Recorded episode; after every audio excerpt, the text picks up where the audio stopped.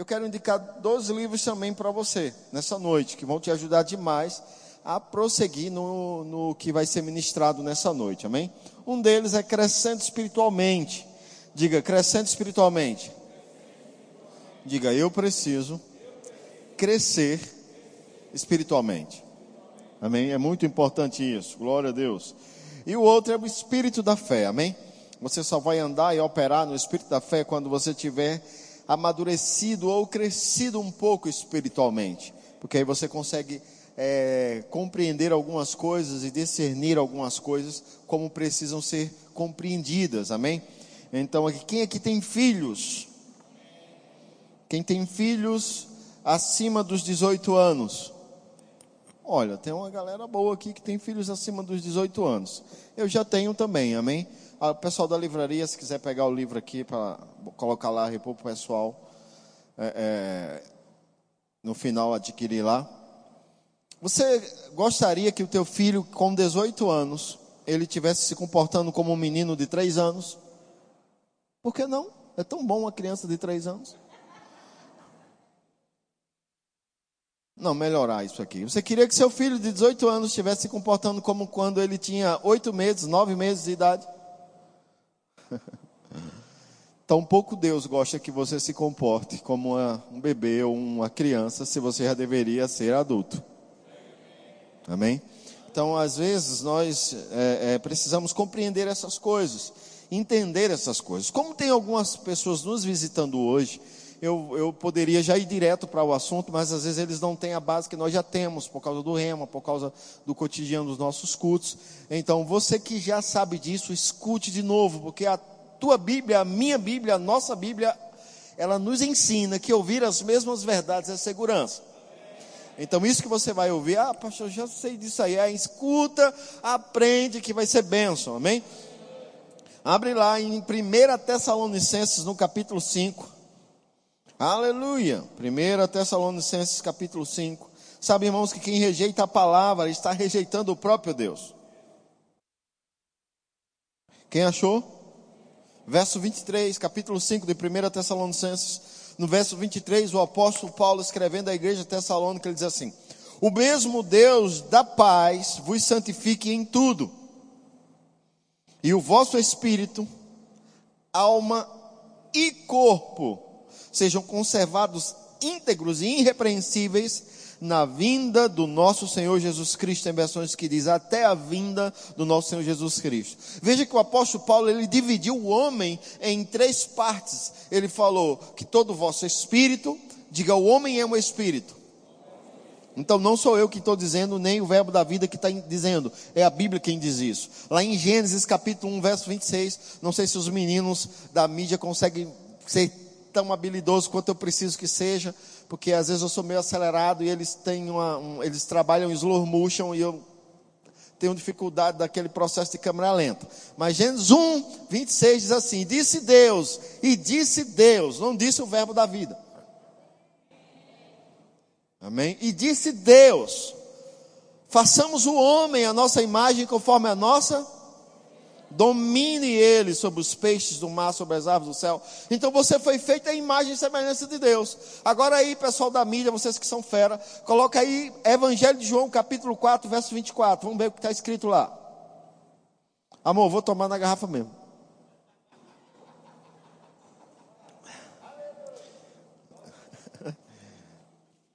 Ela não gosta, ela diz que tem que tomar na taça. Mas tudo bem, né? A gente toma na casa dos outros, mas aqui é a nossa casa. Amém? Aleluia! Jesus explicando a mulher do poço de Samaria, eu sei que você conhece a história da samaritana. Jesus estava lá conversando com aquela mulher.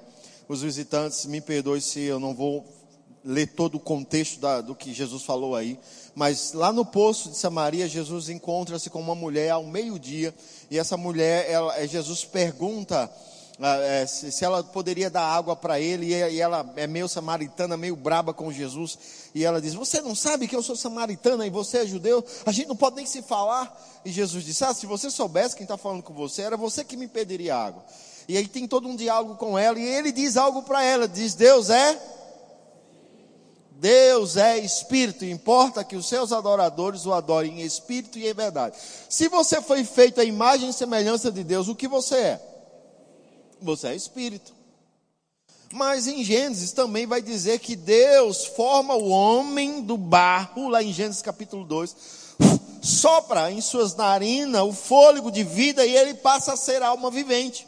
O primeiro homem que existiu sobre a terra, ele nasceu de uma forma sobrenatural. Ele foi criado, formado, ele não nasceu de uma mulher, como os demais homens nasceram. Ele nasceu de uma forma sobrenatural, foi criado, ele tinha uma alma responsável por seu intelecto, responsável por suas emoções, responsável por tudo que ele iria pensar, amar, guardar ao longo da sua vida. Às vezes a gente quer falar bonito, termina né, se atrapalhando. Ele, ia, ele recebeu uma alma que ali ele poderia aprender muitas coisas. E Adão, ele era muito inteligente, como muita gente, como, como nós somos inteligentes. Então você, com a sua alma, você fez um, uma faculdade, com a sua alma você aprendeu muitas coisas, com a sua alma você guarda muitas informações, e com ela você consegue avançar, mas você não é ela. Diga, eu não sou minha alma. Aí você recebeu um corpo. Com esse corpo você tem acesso à dimensão natural. Você tem acesso a tocar, a cheirar, a sentir. Você tem os cinco sentidos do corpo: olfato, paladar, tato, visão, audição. Esses cinco sentidos dão contato a você ao mundo o qual você está inserido, o mundo natural. Mas você também não é corpo, diga eu não sou corpo. Nós somos espírito. E precisamos priorizar a vida espiritual. Um amém. Precisamos priorizar. O que é prioridade? Vem de primeiro. Primícias, primeira coisa. A vida espiritual. Só que estamos dentro de um contexto de igreja, e esse tema raízes foi muito, foi muito de Deus os jovens ter ministrado sobre esse tema raízes, porque a igreja Verbo da Vida tem algumas raízes profundas. E uma delas é treinar o espírito dos seus membros. Porque eu sei que tem muitas igrejas que, que trabalham muito com a alma das pessoas. E o que é trabalhar com a alma das pessoas? É dizer a elas o que elas querem ouvir é dizer você o que você quer ouvir, você é uma benção. Jesus te ama. É verdade, tudo isso é verdade. Mas nós, nós também falamos, tome vergonha na cara e treine seu espírito. Nós sabemos que a Bíblia diz que Deus nos ama. Nós sabemos que somos uma bênção. Mas nós entendemos também, irmãos, que temos uma responsabilidade sobre a terra, treinar o nosso espírito a ouvir e obedecer à voz de Deus. O pastor de jovens começou falando para você sobre como Abraão, ele ouvia e obedecia a Deus. Isaías 1,19, é, é, dentro do contexto que ele ministrou, tem o que lá escrito em Isaías 1,19, quem sabe? Tem uma versão que eu gosto, que se quiseres em mim obedecerdes vai comer, desfrutar do melhor desta terra. Quantos querem? Todo mundo. Mas aí quem vai obedecer? É uma minoria. Mas Deus, ele tem, ele está disponível a dar aquele que está preparado para receber. E o apóstolo Paulo escrevendo a carta aos Gálatas, ele fala algo interessante, porque a região da Galácia, onde Paulo, é, é, é, ele tinha a família dele lá naquela região, e quando ele foi apedrejado e quase é, é, foi, na verdade, Paulo chegou a óbito. A Bíblia diz que os irmãos cercaram ele, oraram por ele ele reviveu, e aí ele é levado para a casa da família. Esse fato histórico, você não vai ver alguns fatos desses nas escrituras, mas se você for estudar história, você vai entender isso aí. Aí Paulo é levado para a casa da família, e lá naquela região da Galácia, onde a família de Paulo estava, é, vivia, ele ali começa uma igreja, ele ali começa um, um, evangelho, um, evangel, um evangelismo, e ele forma uma igreja, e aí ele instrui bem aquelas pessoas, e aí ele sai, vai seguir a vida dele que Deus chamou, e aquele aquelas pessoas daquela região, que era uma região muito, muito, de muitos judeus, muito envolvida com o judaísmo, o que seria o judaísmo? É, é voltado ao Velho Testamento, voltado para as coisas da lei, voltado para o que o homem faz para ter benefício, e não o que Cristo já fez por ele. E aí Paulo diz, rapaz, vocês estão voltando aos rudimentos fracos e pobres da lei. E aí dentro desse contexto ele fala algo interessante. Ele diz, olha, enquanto o herdeiro é criança, em nada é diferente de um escravo. Porque mesmo sendo herdeiro de tudo, não pode tomar posse de nada, porque é criança. Ele está debaixo de governos, dos seus tutores, dos seus ensinadores, até que ele cresça, amadureça, para tomar posse daquilo que lhe pertence. Mas sabe por que esse conceito se perdeu? E eu quero trazer ele de volta para ele não se perder dentro do nosso meio. É porque as crianças hoje em dia são semideuses.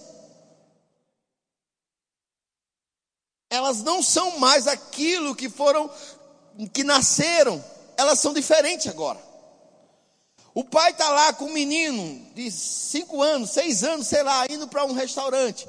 Ele, eu não quero esse restaurante, eu detesto esse restaurante. Aí o pai encosta o carro e diz assim: Gerald, que restaurante você quer, Gerald? Eu quero aquele outro lá. Aí o pai, amor, ele quer Vamos, né? É, vamos. Aí vai. Aí leva.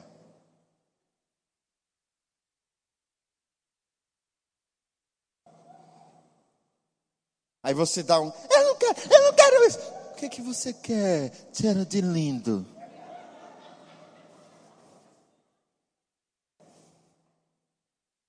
Há uma história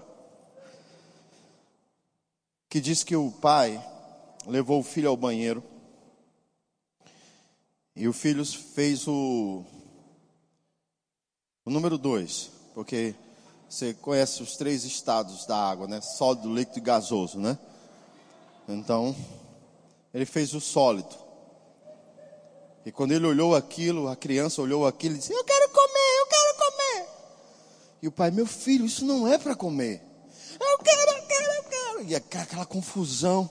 Aí o pai, tá, tá, tá, tá, tá bom. Aí senhor primeiro. Como? Não, o senhor primeiro, o senhor primeiro. Aí ele vai e come. Aí eu não quero mais não.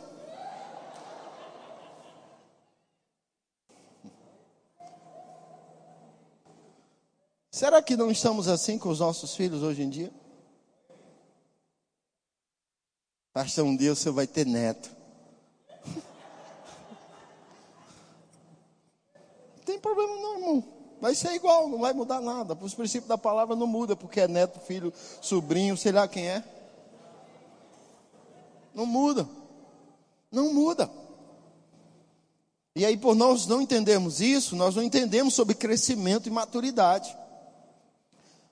Um menino de 10, 12 anos, 15 anos, está pegando o carro e saindo, porque o pai liberou o carro. Que é que essa criança, o que é que essa adolescente sabe sobre o princípio de submissão e autoridade? Nada.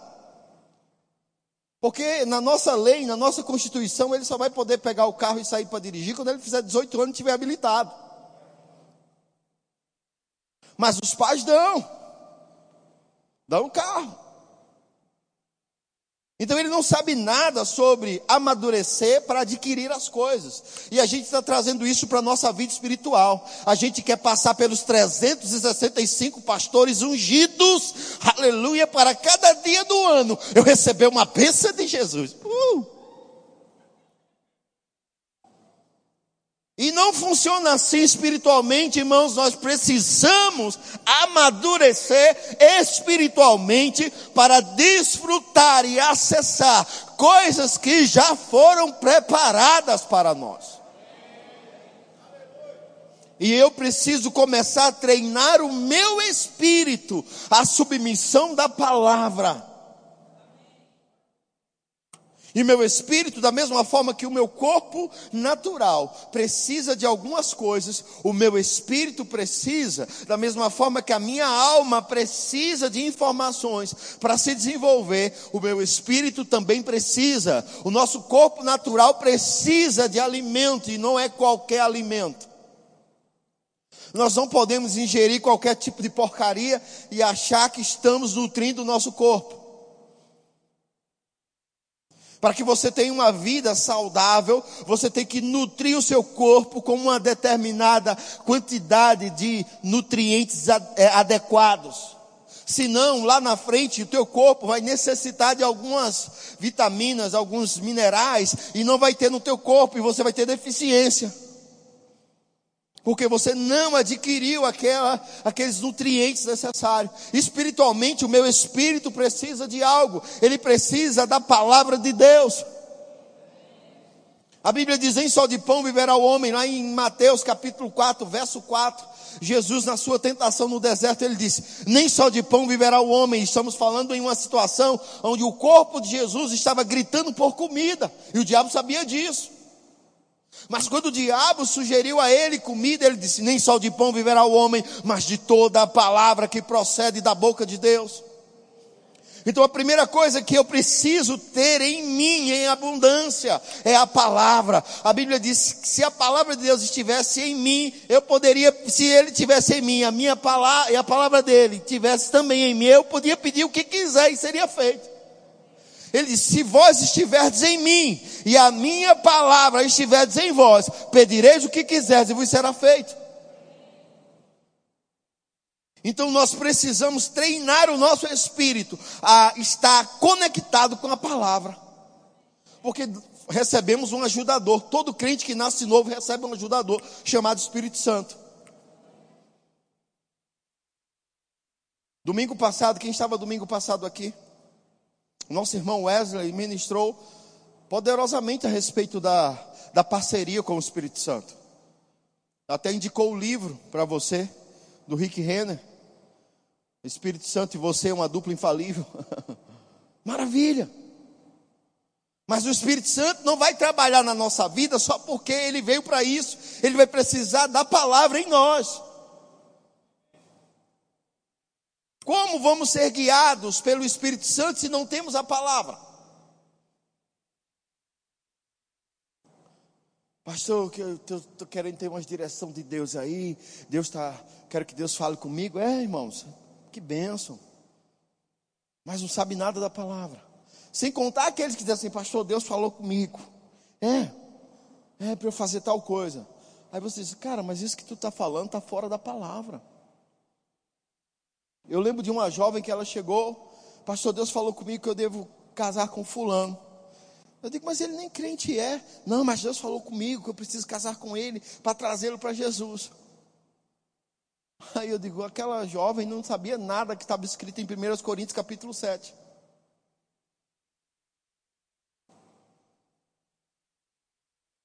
Que não tem comunhão dos filhos de Deus com o filho de Belial, de luz com trevas que ao casar tem que casar no Senhor. Mas ela disse que Deus falou com ela.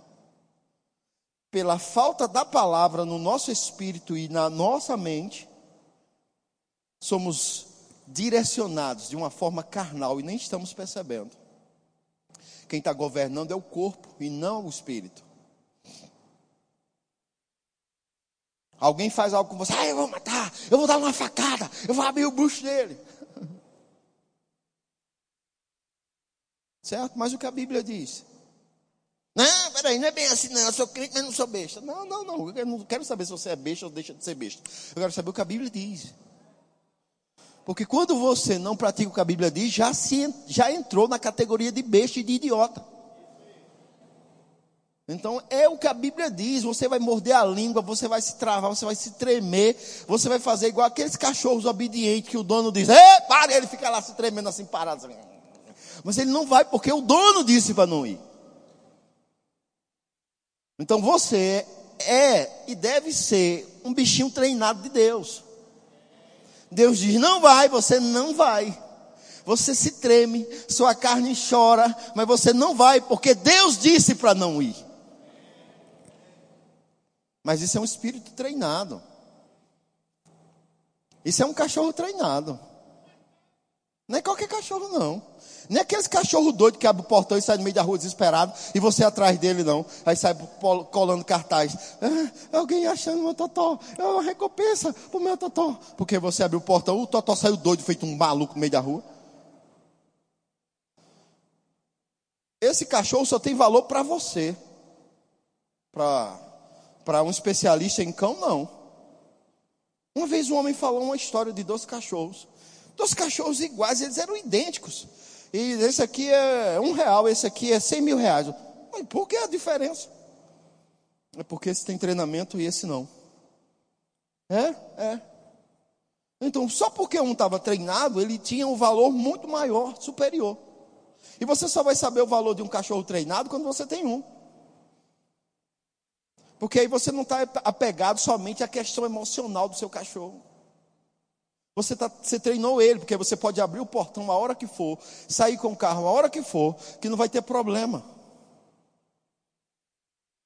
Você vai dizer para ele, não, ele não vai pular em você quando você sair com uma roupa um pouco mais clara, em um dia de chuva, que ele estava lá na chuva, ele não vai pular em você e melar você. Ou você vai se esconder, né? Amarra, pen, pen, vai, corre, corre, vai, corre, tudo, corre. O cachorro, nem o cachorro sabe o que está acontecendo. O cachorro fica perdido.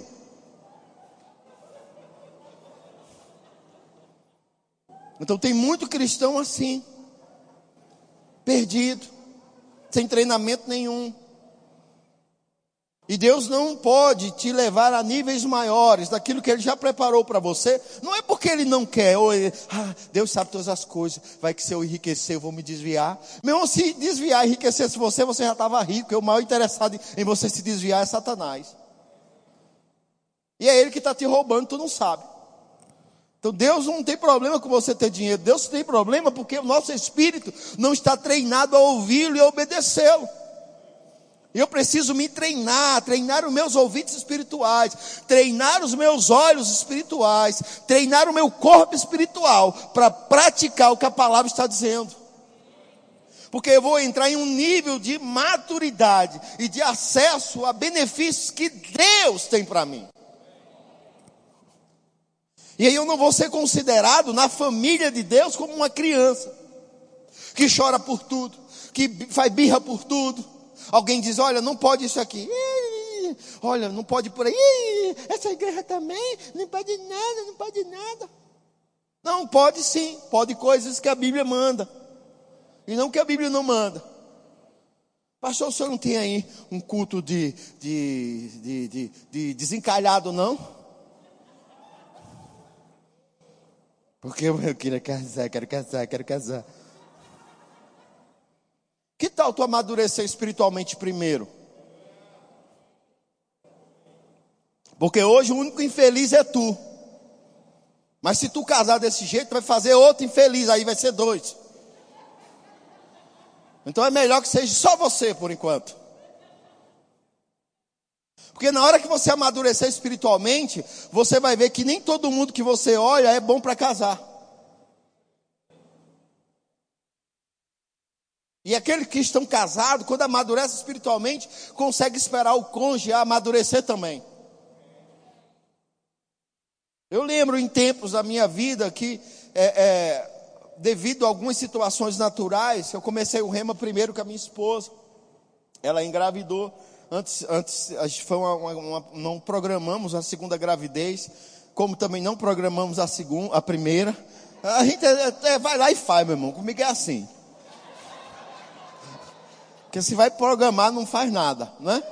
Começa a pensar demais, pensar demais, pensar demais, não faz. Não, menina é caro, não, não, não, não. Mas pare de programar, meu amigo. E aí eu já sabia disso, mesmo sem ser crente, então nem programei Ellen, nem programei Guilherme, já fui fazendo. Só que isso deu uma situação, sério, não pôde começar o rema comigo.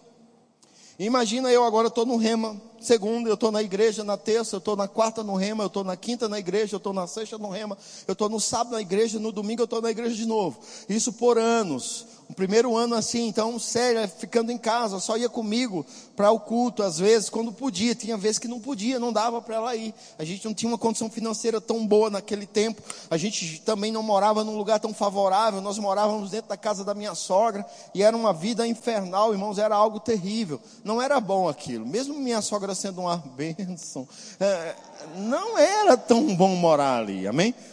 E aí, automaticamente eu cresci espiritualmente um pouco mais, eu avancei em alguns conceitos um pouco mais, enquanto Célia ainda não. Então Célia não tinha o mesmo nível de confissão que eu tinha ainda. Eu estava declarando a palavra, vai dar certo, vai dar certo. É que não vai dar certo nada. Ah, você quer que vai dar isso, vai dar aquilo. Amor, vai dar certo. Um dia a gente sai dessa casa. Ah, a gente vai morrer aqui, vai morrer aqui. Não, nós não vamos morrer aqui, irmão. Um dia a gente sai daqui. E eu sabia que eu tinha que esperar ela, irmãos, porque eu estava recebendo algo que ela não estava. E o meu crescimento espiritual fez eu ver que ela, eu precisava ajudar ela. Ela não é presa, minha cruz, minha cruz. Não, irmão, minha esposa, filhos, esposa, esposo não é cruz. Mas por não entendermos maturidade, não amadurecermos, vemos dessa forma. E aí terminamos rejeitando o cônjuge, rejeitando parentes e familiares, porque achamos que ele é um peso e uma cruz onde não é. Você precisa amadurecer e esperar o que ainda não é maduro. Imagina um pai dentro de uma casa, com filhos de várias idades. Os mais velhos se vestem logo, ficam logo prontos, e os mais novos estão lá, brincando, não estão nem aí para se arrumar. Se os mais velhos não forem ajudar os mais novos a se vestirem, junto com os pais, vai atrasar todo mundo. Numa igreja é mais ou menos assim. Se você que amadureceu dentro da igreja não começar a esperar os seus irmãos mais novos e ajudá-los, a bênção que está liberada para uma igreja como todo demora a vir. Você vai ter um certo benefício, claro que você amadureceu, mas pelo fato de você não ajudar os seus irmãos mais novos a amadurecerem junto com você, você vai estar deixando de desfrutar de um crescimento para a sua vida e para o contexto da sua igreja. Por isso que nós inspiramos e incentivamos todos a amadurecerem espiritualmente. Porque uma pessoa madura espiritualmente, a primeira coisa que sai da boca dela, é, é, que para de cessar na boca dela, para de ter constantemente, é murmuração. Uma pessoa madura não vive murmurando. O que é murmurar, pastor? Não sabe, olha. Inocente. Inocente você. Eu vou dizer a você o que é murmurar. Murmurar é você sair de manhã, misericórdia, que só quente. Misericórdia, vai chover, será? Não, pode chover não. Rapaz, que vento é esse? Rapaz, não tem nenhum vento aqui, meu Deus do céu. Que trânsito é esse? Rapaz, não tem ninguém na rua. Isso é murmurar. Isso é murmurar. Murmurar é você olhar para tudo que está diante de você e achar um ponto negativo naquilo.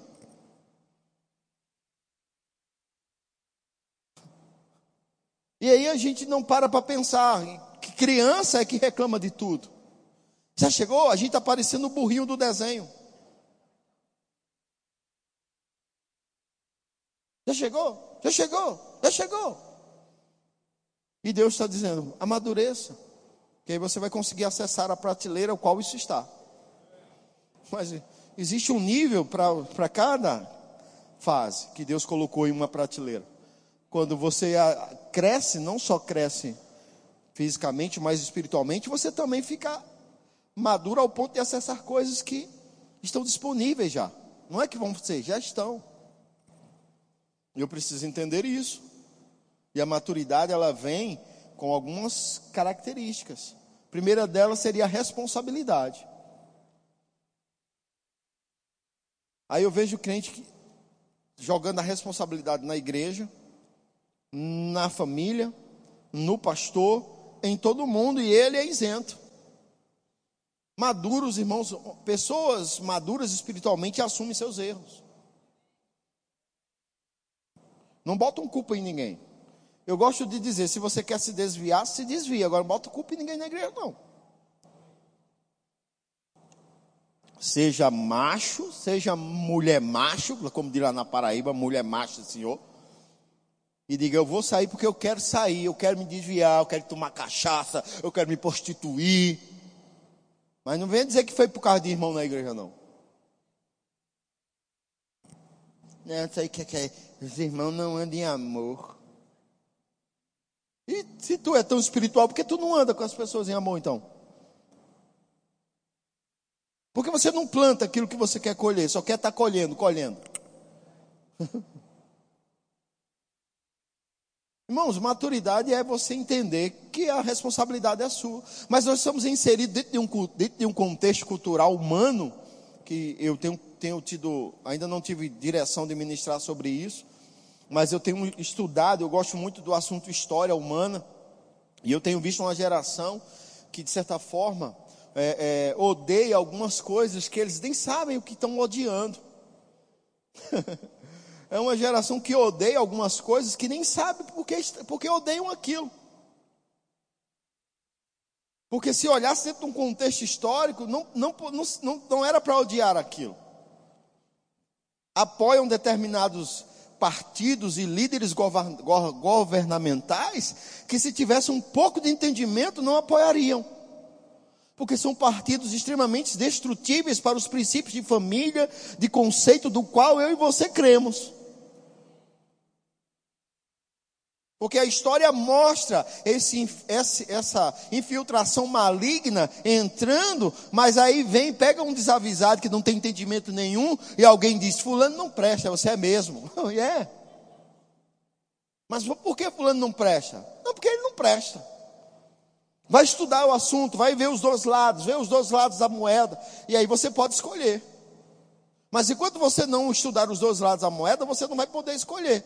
Então a gente tem uma geração inserida dentro de um contexto que não tem disciplina, não tem ordem. E aí, quando se, está, se estabelece sobre ordem e disciplina, fica chateado, fica magoadinho.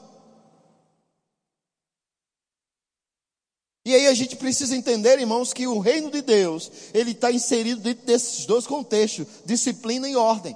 O reino de Deus é bagunçado, não. As coisas com Deus não são bagunçadas, são com ordem e decência.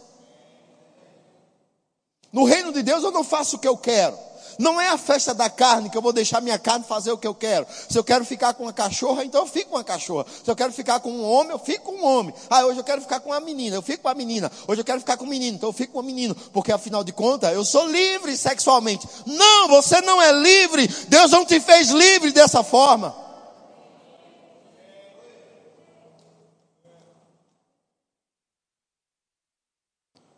Mas a sociedade, a sociedade está indo para o buraco, irmãos, e você está indo para o céu.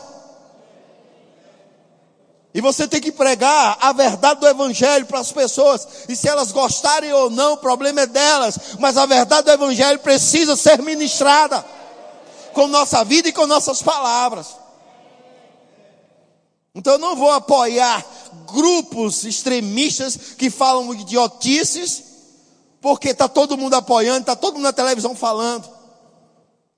Jesus Cristo não é nenhum idiota, irmãos. Ele é o nosso Senhor, Redentor e Salvador. Mas tem gente dizendo que ele é o idiota. Mas um dia estará diante dele para prestar conta. Todo joelho se dobrará. Todo joelho se dobrará. E toda língua confessará que só Ele é Senhor. Só que vai haver dois lados. De que lado eu vou estar? Eu vou estar do lado certo. Se eu posso dizer, eu vou estar do lado de direita.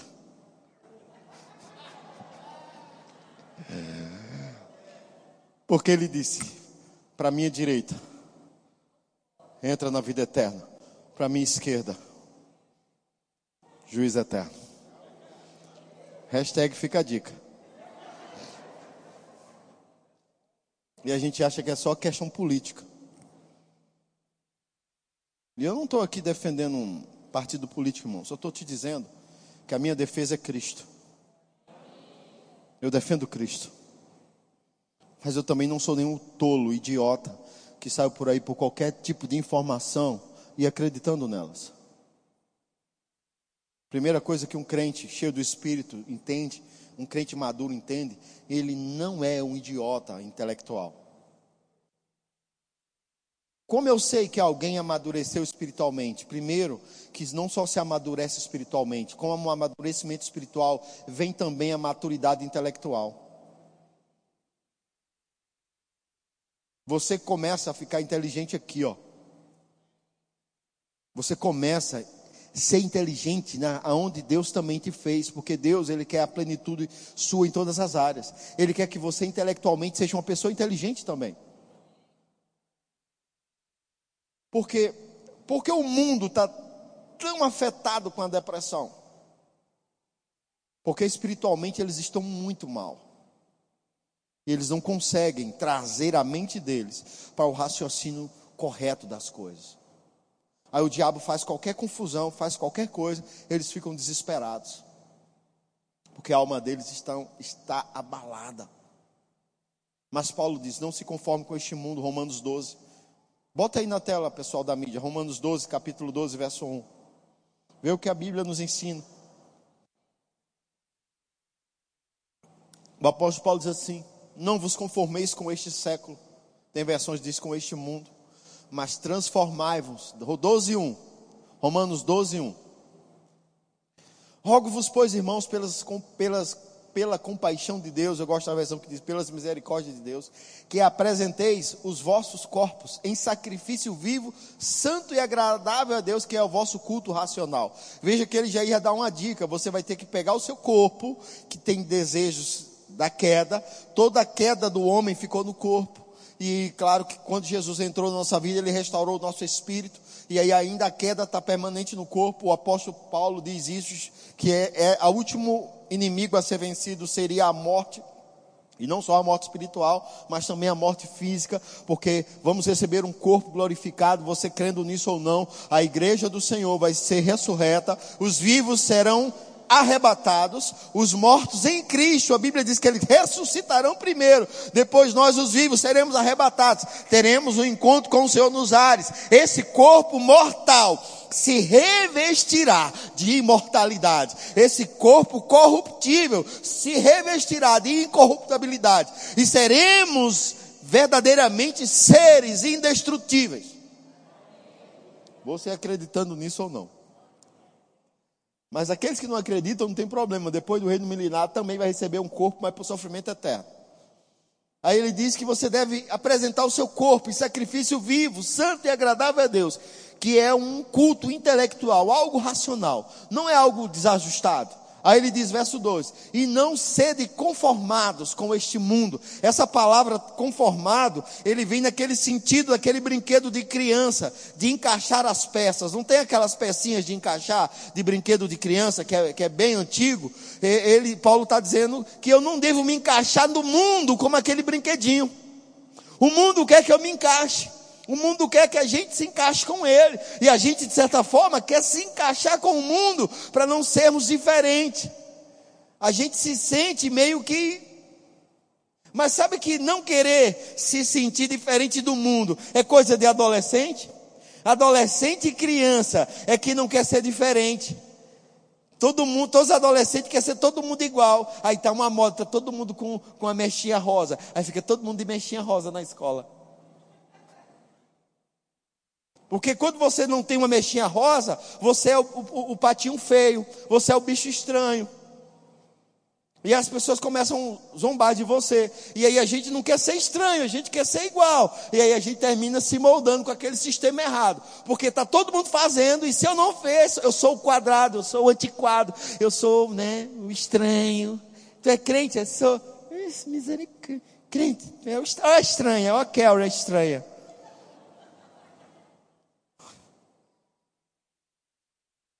Meu querido, nós somos diferentes mesmo. O mundo é trevas, nós somos luz. Somos sal. somos diferentes mesmo. É onde a gente chegar tem que trazer um, um, um, um diferente. E Paulo está dizendo: não sede conformados ou amoldados ao sistema deste mundo. Ele diz: mas sede transformados pela renovação da vossa mente. O mundo está me ensinando a pensar em problemas, eu vou pensar em coisas boas, justas e santas. O mundo está dizendo que há um vírus que vai me matar, e aí eu prefiro meditar Isaías 53, 4, que ele levou sobre si dores e enfermidades, e por suas pisaduras eu sou sarado. O mundo está dizendo que vem uma crise mundial, eu preciso, eu prefiro acreditar que em Cristo eu sou próspero, que nada que o mundo faça vai roubar a prosperidade que Deus tem para mim. Eu prefiro acreditar, no, renovando minha mente, cotidianamente. O mundo está dizendo que eu posso ficar com qualquer pessoa. E aí eu pego a minha mente e eu digo, não, eu me casei, eu tenho a minha esposa linda, maravilhosa, e eu só vou ficar com ela, só vou pensar nela, só vou estar com ela. O mundo está dizendo, vai ficando, vai ficando, que aí você encontra o seu namorado. Aí você vai para a palavra e diz, não, eu vou ficar com, vou namorar com a pessoa que eu vou me casar. Eu não vou ficar namorando com um, com outro, com um, com outro, para ver se eu achar alguém. Não, eu vou esperar em Deus. E aí eu vou encontrar a pessoa certa. Isso é renovar a mente, irmão. E não, não, aceitar, não aceitar o sistema do mundo. E aí Paulo está dizendo, não se conforme não se molda ao sistema desse mundo. Renove sua mente. Para que você. Vê o verso 3. Porque pela graça que me é dada, digo a cada um dentre vós que não pense de si mesmo além do que convém. Antes pense com moderação, conforme a medida da fé que Deus repartiu a cada um. Quando sua mente está plena, sua fé funciona melhor. Mas uma mente confusa, a fé fica confusa. Mesmo a fé vindo do Espírito, mas fica confusa, porque a fé precisa desse campo da mente para começar a funcionar. E a gente vê que essa maturidade precisa chegar para nós, como igreja, como filhos, como cristãos. Eu preciso amadurecer espiritualmente. Então, às vezes, nós ministramos essas coisas e as pessoas ficam chateadas porque é de, fato é um lançar de responsabilidade para você. Você precisa amadurecer. Eu não vou amadurecer no seu lugar. eu vou amadurecer para mim. Agora, claro que se eu sou maduro, eu vou te ajudar.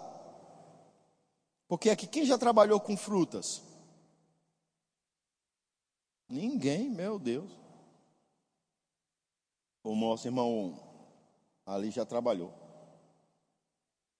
Eu trabalhei muitos anos com fruta. Nas feiras. E eu sempre brinco, né? Porque as pessoas escolhem frutas apertando. Irmão, não se escolhe fruta apertando, amém? Você vai, você machuca a fruta. Você não escolhe a banana apertando, a, a, a maçã apertando, para ver se está boa. Não é assim que escolhe. Fica a dica para você, tomara que eu não seja o vendedor vendendo para você. Porque eu estava lá, a mulher chegava apertando as bananas. Essa banana está boa, agora não está mais, porque a senhora apertou, minha senhora. Vendia, porque se você não conseguir vender banana na feira, irmão, abandone, você não vende mais nada. Porque se tem três coisas que é fácil de vender na feira: banana e laranja coentro, tomate e cebola. Você pode não comprar a maçã, a pera, a uva, a ameixa, mas o coentro ou a salsa, né, como aqui é mais salsa, a cebola e a tomate você vai comprar. Certeza que você vai. Você pode não comprar as frutas diferentes, mas a banana e a laranja você vai comprar. Então, se você não conseguir vender banana, abandone, que você não vende mais nada na vida. Mas tem uma situação. Você não pode, eu sempre falo para minha esposa em casa, amor, não bota as frutas maduras com as verdes que acabou de chegar. Porque as frutas maduras, elas liberam um gás chamado etileno. Esse gás amadurece as outras frutas verdes. Fruta madura, quando ela é colocada perto de fruta verde, a fruta verde amadurece mais rápido. Se você não percebeu isso ainda, perceba. Pegue as suas bananas bem maduras e coloque perto daquelas bananas que estão meio verdes. No outro dia você vai ver que as bananas verdes vão estar com um processo de maturidade muito mais rápido, de que você não colocasse. Se você pega frutas maduras e coloca perto de frutas maduras, e ela termina em dois, três dias, já está com o processo de, de, de, de, de ficar apodrecida, porque ela está amadurecendo onde não precisa mais. Então, quando eu e você somos maduros espiritualmente, nós vamos amadurecer os nossos irmãos verdinhos que estão do nosso lado. Mas uma pessoa madura, ela sabe controlar sua mente. Uma pessoa madura, ela sabe controlar suas emoções. Uma pessoa madura, ela não só controla sua mente e suas emoções, como ela também domina o seu corpo. E aí, dentro de um ambiente que é o contexto de igreja, você diz assim: olha, é, não tem como desligar esse ventilador, não? Aí o, o, irmão, ah, vamos desligar. O outro irmão, por que desligar o ventilador? Por que desligar o ventilador? Você não tem a maturidade de entender que você pode sentar um pouco distante, onde não está batendo vento. Mas você quer sentar ali e quer que desligue o ventilador. Eu já vi essas coisas, irmãos, quando o pastor botou um turbo na igreja. Aqueles ventiladores. E aí, algumas irmãs, né, alguns maridos Desculpe eu usar essa expressão, tá? Não quero aqui denegrir nenhum homem, nenhum macho alfa. Não quero aqui tirar a sua masculinidade alfa.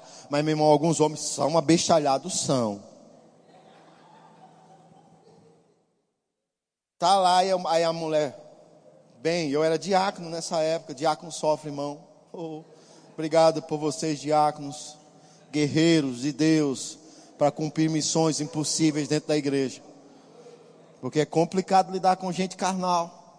Então eu lá diácono. Aí uma irmã que foi, deu chapinha no cabelo, sei lá o que moleste ela fez no cabelo. Sei que não podia pegar vento o cabelo dela. E ela senta debaixo do ventilador.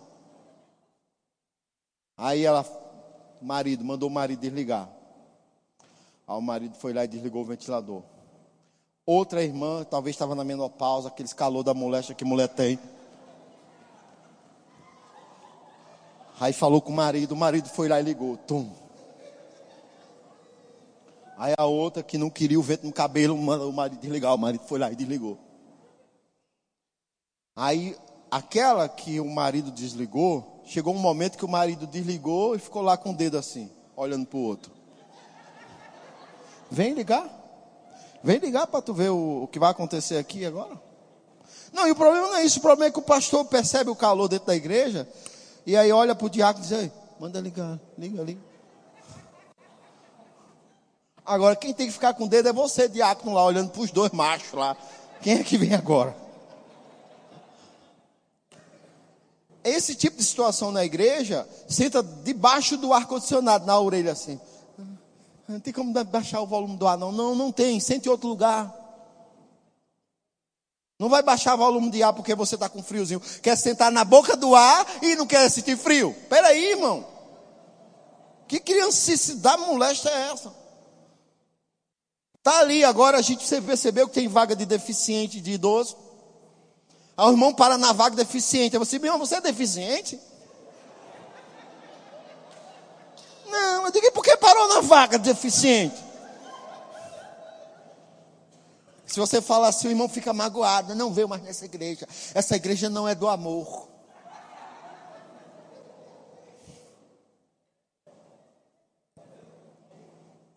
Amém? E aí a gente percebe que aí está lá o teu menino tocando terror dentro da igreja. A gente diz: olha, cuide do seu filho. Ele não pode estar tá correndo aqui. O lugar dele é no departamento infantil e não no culto com os adultos. É depart... Ah, pastor, ele não fica no departamento infantil. Não fica porque você não controla ele. Porque se você controlasse ele, ele ficava no departamento infantil. Eu não recebi presente já adulto, não. Ele não veio, meu filho não veio para mim desse tamanho, não, irmão. Veio pequeno. E chegou em casa já, já fui, já, já fez parte da gangue da igreja. Dos que, dos que perturbavam o culto. E o pastor já me chamou, disse, Gil, ó, tava o Guilherme, o Uriel, o. Brincadeira. Só citando os nomes das criaturas. Tá, pastor, vou resolver isso em casa. Chega em casa, são espertos, vai dormir mais cedo. Vamos comer pizza? Não, não quero pizza não, vai para a cama. Não, vai, vai, vai para a cama não, vamos comer pizza, depois a gente vai conversar sobre situações da igreja. Estou com sono amanhã para a escola. Eu sei que você vai para a escola amanhã. Eu sei o horário que você pega na escola. Mas vamos conversar. E aí, onde bater? É um xaxi de grilo. Hoje não, hoje é malhado ao braço, menino. Mas na época, nem grilo era ainda, era só o formato de grilo. Você tem que escolher o lugar para bater, mas tem que fazer. Por quê? Porque é disciplina. Eu não podia ficar bicudo com o pastor, porque o pastor me chamou e me, me disse: Olha, o seu filho, ele está dentro do grupo da igreja que está sendo perseguido pela Interpol. Eu não ia poder, ah, esse pastor só mira meu filho, só mira meu filho, só mira meu filho. Não, irmãos, não. Mas da mesma forma existe o contrário. Nós já tivemos que lidar com pessoas dentro da igreja que oprimiam as crianças. Sei lá, está chateado, chateada com o marido, chateada com, chateado com a esposa, sei lá o que aconteceu, e aí tá, não ganhou o celular que queria, é um adolescente tá ajudando nas crianças, não ganhou o celular que queria, aí está lá passando o rodo dos meninos, dando cascudo nos meninos. Não, faz, não é assim não. Existem os dois extremos, e nós precisamos amadurecer para estar tá dentro de um contexto de igreja. E aí a Bíblia vai dizer que é o ferro com ferro que se afia. Então é esses atritos que temos no cotidiano de uma igreja, uns irmãos com outros, uma situação, outra situação que nos amadurece ou nos faz sair da igreja. Mas aqueles que decidem ficar são afiados. Aqueles que não fogem da raia, mas seguram o tranco. E não, eu vou ficar, o Senhor é mais importante do que qualquer coisa que eu tenha que sofrer aqui. Ó, oh, posta foto todo mundo no culto. Cadê a minha foto? E eu vi que alguém tirou uma foto minha. Eu estou olhando aqui, rapaz, como é que posta essa foto minha com esses dentes desse jeito? Você tem muitas opções, irmão, de ficar chateado. Você tem. Mas você pode decidir andar no espírito, viver maduro e não se preocupar com isso e avançar. E aí termina ajudando outros irmãos que também precisam dessa maturidade que você está adquirindo, dessa maturidade que você atingiu. Quero chamar o louvor. A viagem está ficando tribulosa o louvor vai me ajudar.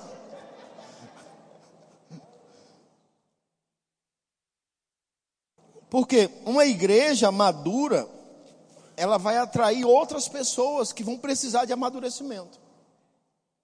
E sabe qual é o bom de uma igreja madura? É que pessoas maduras, elas atingem o plano e o propósito de Deus para suas vidas.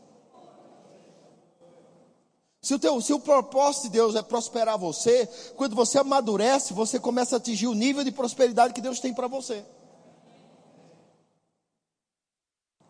E qual seria o grande nível de prosperidade para uma pessoa? Ela enriquecer ao ponto de não ficar preso a finanças. Na hora que Deus diz, dê tanto. Ai, para lá, Satanás. Não, ele não vai ver Satanás nisso. Ele vai ver, não, é Deus mesmo. Vou, tudo que eu tenho foi Ele que me deu, eu vou dar. Maturidade. Atingiu maturidade. Quando você amadurece, você começa a aconselhar as pessoas na palavra e não no que você acha. Não, porque a minha experiência. Que tua experiência? Esquece. Se a tua experiência não está em linha com a palavra, esquece. A palavra é prioridade, irmãos. Porque eu, eu, eu posso ser responsabilizado em aconselhar alguém na minha experiência, mas eu não posso ser penalizado quando aconselho alguém na palavra. Porque para mim, uma coisa pode funcionar, mas pode não funcionar para você. Mas a palavra foi feita para funcionar para todos. O plano de Deus pode, que é para mim, pode não se encaixar na sua vida. Mas ei, Deus tem um plano para você que está dentro da palavra dele. E a maturidade vai fazer você ver esse plano e ficar firme nele. Mesmo em meio às diversidades, mesmo em meio às pressões, casamento batendo duro, filhos com problema, finanças apertando, mas você não larga as coisas do Senhor. Porque você não prioriza o natural, você prioriza o espiritual.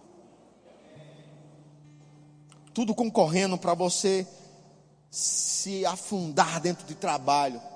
Mas você diz: não, eu não vou me afundar dentro de trabalho. Eu vou separar o dia do Senhor. E às vezes criticamos um grupo religioso que guarda o sábado. Mas sabe o que eles estão fazendo? separando um dia para o Senhor. Hoje, pela luz da palavra, entendemos que não é o sábado em si que temos que guardar, mas tem que ter o dia do Senhor. Tem que ter o dia que você vai sentar e você vai ouvir o que Deus tem para dizer a você. Mas é um ativismo do trabalho. E sabe que uma pessoa madura ele vai saber dar um freio nisso? Ele vai botar um freio e vai dizer: não, e o natural vai dizer: Você vai perder. Você é um idiota. Você vai perder. E você diz: Que eu perca, mas que eu ganhe na minha vida espiritual. Deixa eu perder naturalmente, eu prefiro ganhar espiritualmente. E aí você, quando uma coisa parece que vai perder, ganha ainda mais. Eu lembro quando eu estava um aperto financeiro. O dono da empresa chegou para mim e disse: Assim que eu entrei no ministério, trabalhando e agora à frente de uma igreja pastoreando. E o dono da empresa assim: Quanto a igreja te paga lá? Eu quero te pagar o dobro para você não ficar dedicado a essa coisa de igreja aí. Que proposta indecente, irmão. Só que tinha um problema. Como é que ele ia me pagar o dobro se eu não recebia nada pela igreja?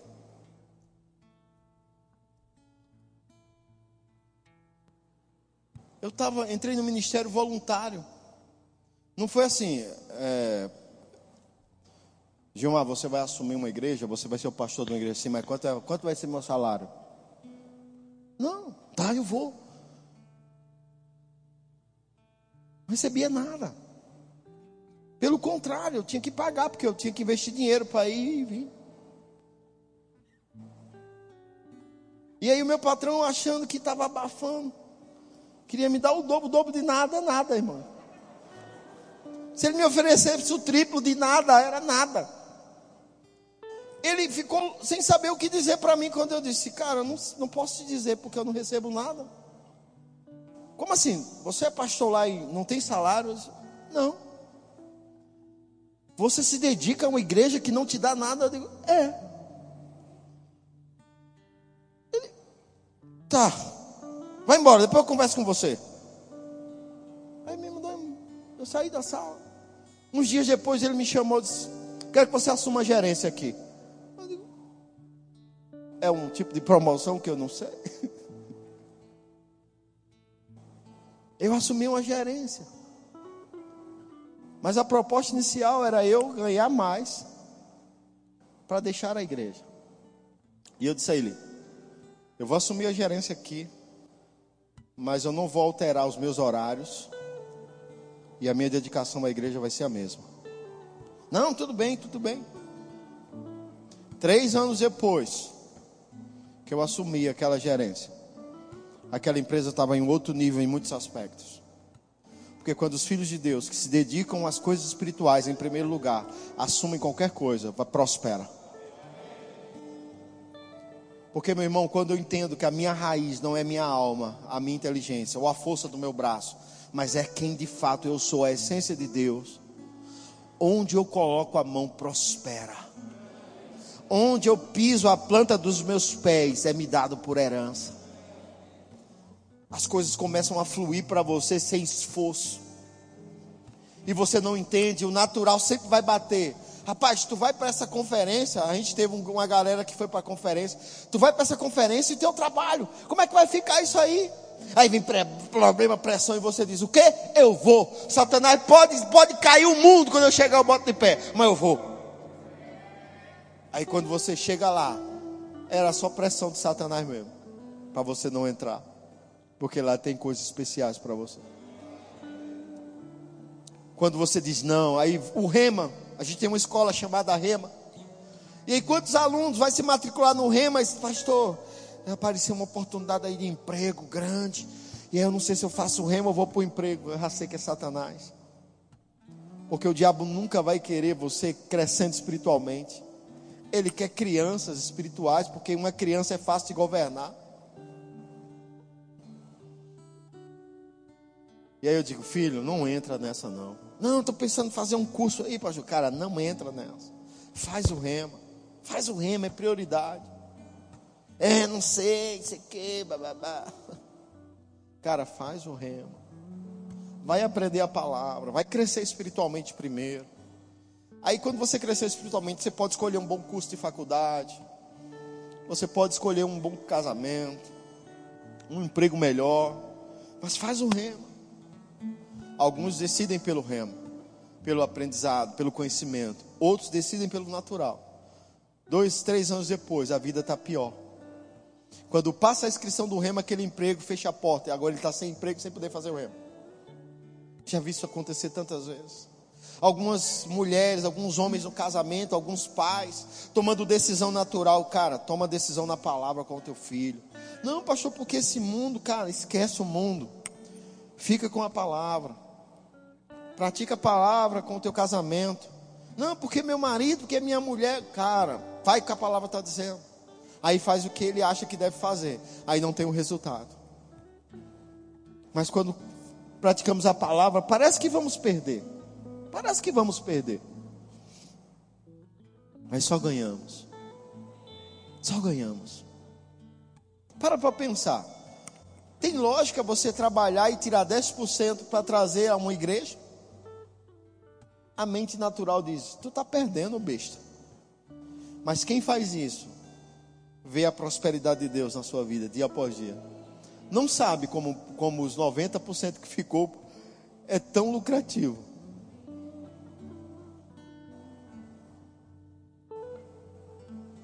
Aí você está lá.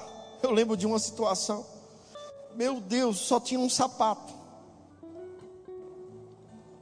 Para tudo para tudo. Furava, tinha que botar lona, papelão dentro. Não podia nem de pousar de playboy no culto, cruzar as pernas assim. Os irmãos iam ver o rombo no sapato. Mas estava lá declarando a palavra. E aí chegou um dia que eu tive condição de comprar um sapato. Oh, aleluia. E eu comprei aquele sapato. E eu cheguei no culto, estava lá, sério, você já vai usar o sapato hoje? Eu digo, vou. Porque Célia vem de uma cultura que tem que comprar roupa para usar só no Natal e no Ano Novo. E eu venho de uma cultura que eu já saio da loja com a roupa que eu comprei. E aí eu digo, vou. Aí eu tô lá no culto, todo animado. Aí o Senhor falou para mim: desse sapato ao profeta. Era um profeta, Gilson, de misericórdia, está repreendido. Tão caro esse sapato, comprei três vezes vou, só estou usando hoje, como é que eu vou dar? Não, está repreendido. E aquilo ficou me inquietando. Até que eu decidi, tá bom. Eu vou dar, Senhor. No final do culto eu entrego. Se entrega agora. O louvor estava rolando ainda. Tirei o sapato novinho, chorando. Aquela, aquela... Fui lá e entreguei o profeta. Tô aqui, Deus mandou lhe dar. Rapaz, ele só foi tirar o dele e colocar o pé dentro do, do novo. Ele pregando, eu olhando.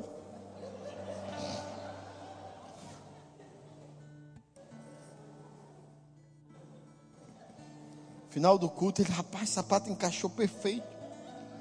Quanto tu calça? Eu disse, cara, eu calço 41. Que mentira, cara. Tu calça 41, calço 41. Eu calço 44. Eu disse, como é que é? Tu calça 44. Ele tirou o sapato dele, mostrou 44. Tirou o sapato que eu dei, ele estava lá, 41. o, o sapato milagrosamente cresceu. E daquele dia por diante, irmão, não faltou mais sapato para mim. É vários, de várias cores, de vários modelos. Eu uso mais os que eu gosto, mas tem muitos lá. Não tem um para cada dia do ano, não, porque não precisa. Mas se, um, se eu resolver que eu quero um para cada dia do ano, o Senhor me dá. Porque a Bíblia diz que Ele realiza os desejos do coração dos seus filhos. É porque eu não me incomodo ter um sapato para cada dia do ano. Eu só quero usar aquele que eu gosto. Por causa de quê? Maturidade para fazer as coisas, dar as coisas. Obediência, trazendo bênção. Sabe que pra, até para doar a maturidade vai te ajudar? Porque tenta fazer uma criança dar algo, dividir algo. É difícil, irmão. Criança, duvido. Mas uma pessoa madura, ela divide. Fica até sem, mas dá. E isso faz com que você amadureça em vários aspectos. E eu vi colheitas extraordinárias na minha vida, não só de coisas de finanças, mas de deficiências, traumas de, de, de, de criação, o Senhor restaurando, só porque eu decidi praticar a palavra. Restauração no casamento, com os filhos, só porque decidiu praticar a palavra. Então eu quero te inspirar a praticar a palavra. Porque você recebeu o Espírito Santo para te ajudar. Então você não faz se você não quiser. Você pode botar a culpa em mim, eu não gostei dessa pregação desse pastor. Problema seu. Você pode botar a culpa no irmão, ah, não gosto daquele irmão do louvor, não. Aquele do baixo piorou. É o Mateus. E aquele menino com aquela guitarra daquele tamanho, precisa uma guitarra daquele tamanho? Você pode botar a culpa no pessoal do louvor. Mas a culpa é somente sua. Porque Deus deu as condições para você crescer e avançar. Até uma pessoa que te fez um mal e você está tendo um problema de enfermidade, porque mágoa corrói. A gente teve um país, conhecemos um homem que fez uma música para aquela nação sobre perdão e amor. Porque o governo identificou que muitas mulheres daquela nação estavam com câncer. E era por causa da cultura daquela nação. Dentro da cultura daquela nação, os homens não faz nada. Os homens são meio, sei lá, e as mulheres que tinham que trabalhar, os homens podiam ir para farra, para festa, sair com outras mulheres, elas não podiam fazer nada. Elas não podiam nem se separar. E aquilo estava corroendo aquelas mulheres. Muito, o índice de câncer muito alto na nação. E aí um cristão identificou e aí fez uma música sobre amor e sobre perdão. E os índices de câncer nas mulheres reduziu a mais de 90%. Porque não tinha a ver com os maridos ruins. Tinha a ver com elas não perdoarem não tem a ver com o problema que te causaram, irmãos. Tem a ver com você não perdoar. E maturidade é prosseguir, avançar, independente do que aconteceu. Eu poderia não perdoar meus pais, mas eu os amo. Não importa, a vida deles não é a minha. Eu poderia não perdoar algumas pessoas, mas também não importa. Eu, a vida deles não é a minha. O plano de Deus para a minha vida é um plano meu e de Deus. então eu quero crescer em Deus e amadurecer. Para que eu possa me tornar nele aquilo que Ele é e que Ele tem para mim. O que de fato eu sou em Deus, eu vou me tornar quando eu amadurecer e maturidade está disponível. Então adquira o livro lá, Crescendo Espiritualmente, que vai ser uma bênção para você. Amém? Decida orar mais, ler mais, meditar mais. Queira crescer. Queira pagar o preço por crescimento. Amém?